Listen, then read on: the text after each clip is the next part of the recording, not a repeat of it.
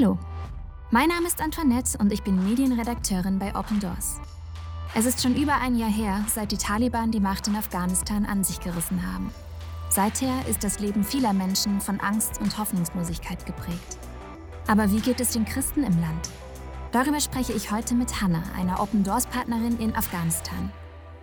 Hannah, würdest du sagen, dass die Christen in Afghanistan besonders von der Situation im Land betroffen sind? Yes, ja, das sind sie. Grundsätzlich sind sie gefährdet, denn wenn man herausfindet, dass sie an Jesus Christus glauben, werden sie sofort als Verräter, Staatsfeinde, Feinde ihres Stammes und ihrer Gemeinschaft betrachtet. Das macht sie anfällig dafür, des Verrats beschuldigt zu werden. Sie sind Verräter und die Strafe dafür ist der Tod. Das ist die Realität. Im September waren Listen im Umlauf, wer im Land Christ sein könnte. Das war vor allem in Gebieten des Landes der Fall, in denen viele Einwohner im Ausland ausgebildet wurden. Diese Listen sind den Taliban irgendwie in die Hände gefallen und diese Menschen sind es, die zuallererst gejagt werden. Als zweites sind es die Frauen, die ins Visier genommen werden. Wenn die Taliban bestimmten Familien und Clans Leid zufügen wollen, nehmen sie ihnen die Frauen weg. Und weil im Land eine Menschenjagd stattfindet, können unsere Mitarbeiter nicht ins Land einreisen. Christen sind verletzlich, weil sie absolut verhasst sind. In der jetzigen Situation können sie keine medizinische Versorgung bekommen. Sie können nicht einkaufen gehen. Sie können nicht einmal unter normalen Bedingungen ein Kind bekommen.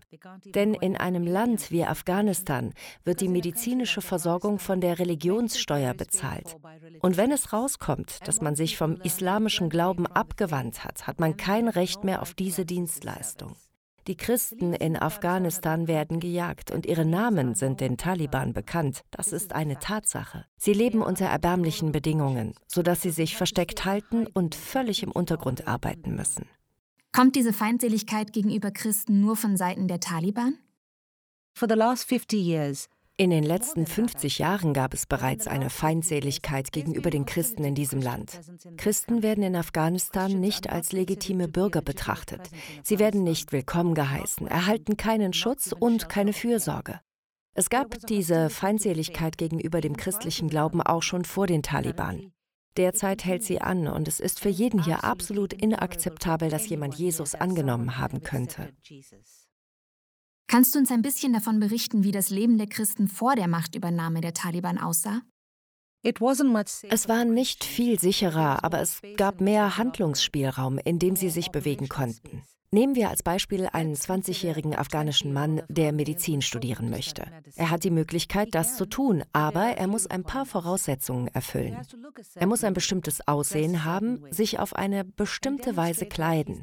Er muss zeigen, dass er sich dem Koran verschrieben hat und fünfmal am Tag zum Gebet erscheinen. Er muss demonstrieren, dass er fastet und Almosen gibt und er muss seinen Hass auf alles Nicht-Islamische oder Westliche zeigen. In solchen Szenarien muss er auch Frauen haben, haben, die ihm unterwürfig sind. Er muss diese Art von Leben führen, ein Leben, das das Spiegelbild des Lebens der Taliban ist. Drehen wir das Ganze mal um. Nichts von alledem, besonders nicht die Gewalt gegen Frauen, ist etwas, das Jesu Nachfolger tun werden. Man kann so tun, als würde man fasten, man kann so tun, als würde man beten, aber Frauen gegenüber gewalttätig sein? Das ist gegen das, was Jesus sagt. Es ist also sehr schwer für Christen, ein Leben zu führen, das Jesus gefällt, weil dies so weit von der lokalen Norm entfernt ist. Würdest du sagen, dass die Islamisten Angst vor anderen Religionen haben? Sie sind nicht ängstlich, sie sind feindselig. Sie haben keine Angst. Das Einzige, was sie fürchten, sind Krieg und Sanktionen. Sie fürchten uns nicht. Sie hassen uns. Sie erkennen in uns Christus, die Hoffnung der Herrlichkeit. Sie würden nicht sagen, dass sie Jesus hassen, weil er ihr Prophet ist. Aber wir Christen erkennen Jesus nicht nur als Propheten an, wir erkennen ihn als den lebendigen Gott an. Und das ist gegen ihre Lehren. Trotz dieser schrecklichen Situation und der Feindseligkeit befinden sich ja nach wie vor Christen im Land. Warum bleiben manche dort, während andere fliehen? Der Grund, das Land zu verlassen, ist die Familie. Der Grund, im Land zu bleiben, ist die Verantwortung. Warum sage ich das? Wir haben das bei den Christen, mit denen wir in Kontakt sind, gesehen. Diejenigen, die gehen, wollen mit ihrer Familie, die ebenfalls gegangen ist, wieder vereint werden oder ihre Kinder schützen. Sie wollen die Zukunft ihrer Kinder sichern. Diejenigen, die bleiben wollen, sagen ausdrücklich, dass sie wegen des Werkes, das Gott begonnen hat, bleiben wollen. Nun ist es ja nicht ganz so einfach, das Land zu verlassen. Vor welchen Herausforderungen stehen denn christliche Flüchtlinge? Für diejenigen, die gehen, gibt es nichts. Es ist eine gefährliche und lange Reise. Es gibt keine Versorgung. Es herrscht momentan eine große humanitäre Krise. Die Menschen haben kein sauberes Wasser zu trinken. Wenn sie unterwegs sind und einen Ausweg suchen, gibt es kein Gesetz. Man läuft Gefahr, entführt zu werden, in einen Hinterhalt zu geraten oder zum Verhör mitgenommen zu werden. Eine andere Herausforderung ist, dass sie von ihren Familien getrennt werden. Die Clans in Afghanistan sind es gewohnt, gemeinsam zu reisen. Und wenn sie keine Nomaden sind, sind sie es gewohnt, an einem Ort zu bleiben und dort zu arbeiten. In einer ihnen völlig fremden Umgebung zu sein, ist eine große Herausforderung. Zweitens ist die Sprache eine Hürde. Und drittens die fehlende medizinische Versorgung. Viele der Flüchtlinge befinden sich in einer kritischen gesundheitlichen Situation. Sie brauchen Nahrung und Wärme. Sie brauchen eine Unterkunft. Sie sind bereits aus ihrer heimischen Umgebung vertrieben worden. Aber die christlichen Flüchtlinge verlieren nicht nur das, sie verlieren auch ihre Netzwerke. Das sind vertraute Netzwerke, mit denen man seinen Glauben teilt. Man kommt zusammen und nimmt gemeinsam das Abendmahl ein. Man kann diese Netzwerke nicht auf die leichte Schulter nehmen, weil man nicht weiß, ob man am Ende einen Judas unter sich hat. Und jetzt, wo man mit Fremden in einem fremden Land ist, fehlt einem diese Gemeinschaft. Und wie geht es den Christen, die im Land bleiben? Mit welchen zusätzlichen Risiken müssen sie aufgrund ihres Glaubens rechnen? For those who stay, life is not the same at all. Das Leben ist überhaupt nicht mehr dasselbe. Es war nie einfach, aber früher gab es eine Art von Ordnung. Jetzt gibt es keine mehr. Man weiß nicht einmal, ob der Mann im Lebensmittelladen ein Taliban ist. In jeder Hinsicht ist das Thema Sicherheit eine Herausforderung. Christen, die bleiben, können nicht nach draußen gehen. Sie müssen sich im Moment wirklich verstecken. Die Frauen erhalten keine Schulbildung und sie kämpfen um die medizinische Versorgung. Wenn die Kinder rausgehen, könnten sie leicht merken, dass ihr Vater nicht so viele Gebete spricht oder sie ein anderes Buch im Haus haben. Christen müssen also wirklich vorsichtig leben. Die Städte sind wegen der Taliban abgeriegelt. Sie sperren von Zeit zu Zeit Gemeinschaften ab, um Menschen zu finden, die ihrer Sache feindlich gegenüberstehen. Sie sperren Straßen ab und leiten Stromausfälle ein. Dies hat Auswirkungen auf die Bewegungen der Christen. Früher konnten sich die Christen im öffentlichen Raum treffen. Sie konnten vielleicht nicht an öffentlichen Orten beten, aber sie konnten sich treffen. Sie konnten woanders hingehen. Auch wenn es nur wenige solche Möglichkeiten gab. Jetzt, mit der neuen Regierung, sind selbst diese wenigen kleinen, kostbaren Schätze weggenommen worden. Wie unterstützt Open Doors diese beiden Personengruppen in ihrem Vorhaben zu bleiben bzw. zu gehen?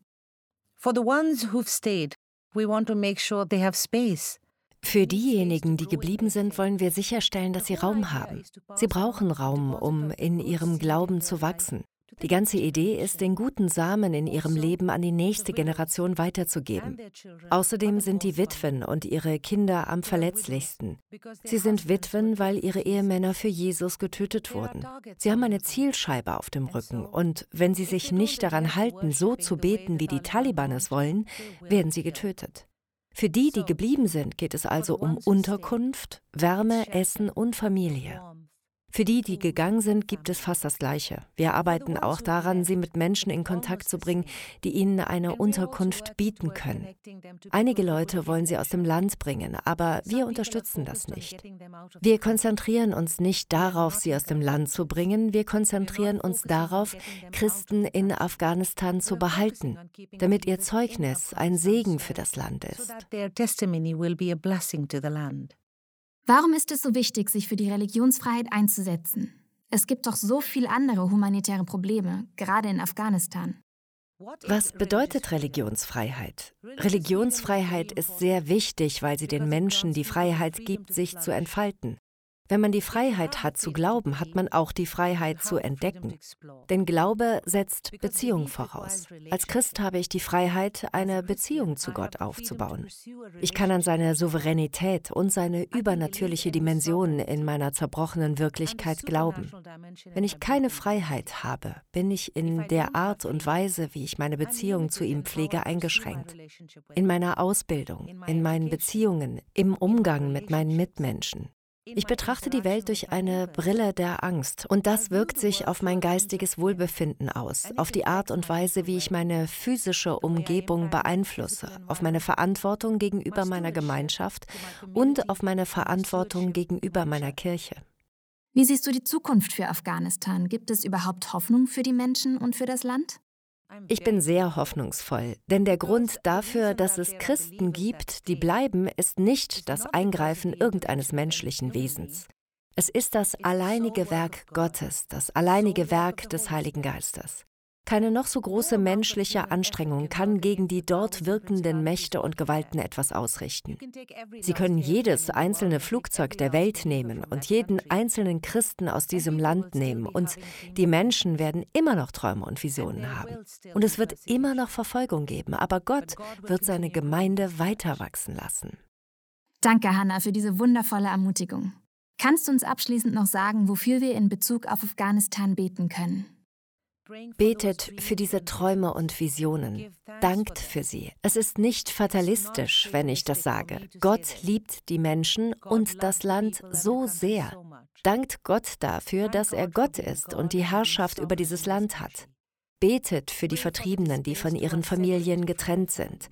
Betet für diejenigen, deren Träume zerstört wurden. Viele Frauen wissen nicht, was die Zukunft bringt. Betet, dass sie in dieser Zeit Gottes Trost erfahren. Denn das Gebet ist nicht das Untätige, Passive, an das die Leute denken. Einfach beten und alles wird gut. Es ist wirklich das, was uns antreibt, den nächsten Schritt zu gehen. Das Gebet führt uns. Betet, dass Jesus uns zu dem führt, was wir tun sollen und dass er uns Ausdauer gibt. Wenn die Taliban fünfmal am Tag beten, müssen wir wirklich 24 Stunden am Tag beten. Danke, Hannah, dass du uns mit in die Welt unserer afghanischen Brüder und Schwestern genommen hast.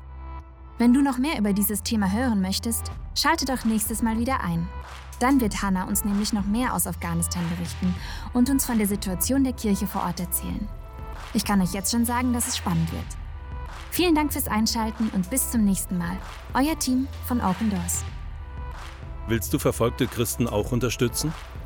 Werde Open Doors Gebetspartner und erfahre monatlich durch unser Open Doors Gebetsmagazin mehr über die Situation verfolgter Christen weltweit.